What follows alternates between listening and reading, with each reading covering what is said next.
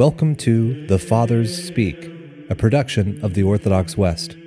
Each day, Father John Fenton reads a selection fitted to the Western liturgical calendar from one of the Fathers of the Church.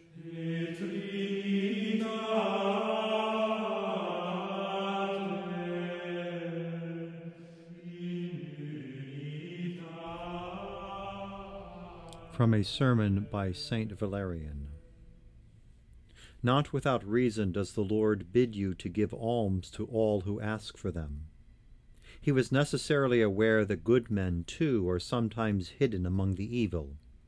He mingled the good and the bad together for precisely this reason. He did not want the man worthy of mercy to depart without a gift, because an overcautious distribution passes over the unworthy. There is no discernment of the one begging. The need of the poor man is not to be investigated. Profits are being sought for the giver, not for the beggar. It makes no difference to what beggar you give. The Lord is asking not whether the one begging is worthy, but how much the giver is supplying. Listen here to what the Apostle says He who sows sparingly will also reap sparingly. Clearly, as often as we succor the wretched, we give to ourselves. The dispensing of our resources is our gain. For if you consider again the hope of future reward, whatever is given to the poor is reckoned as a profit. That is what the prophet states Blessed is he that understandeth concerning the needy and the poor. The Lord will deliver him in the evil day.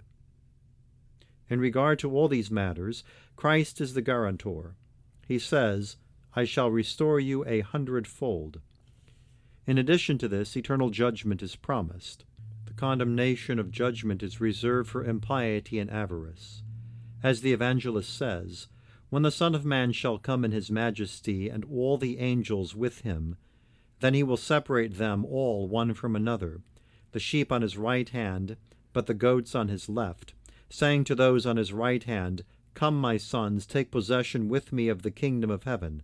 I was hungry, and you gave me to eat.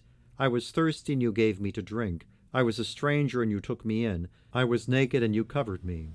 He will also say to those on his left, Depart from me, accursed ones, into the everlasting fire.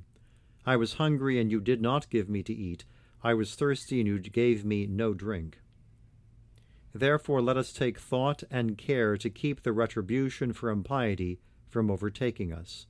For just as the Lord is placated by the feeding and clothing of paupers, so he is hurt by contempt of the wretched.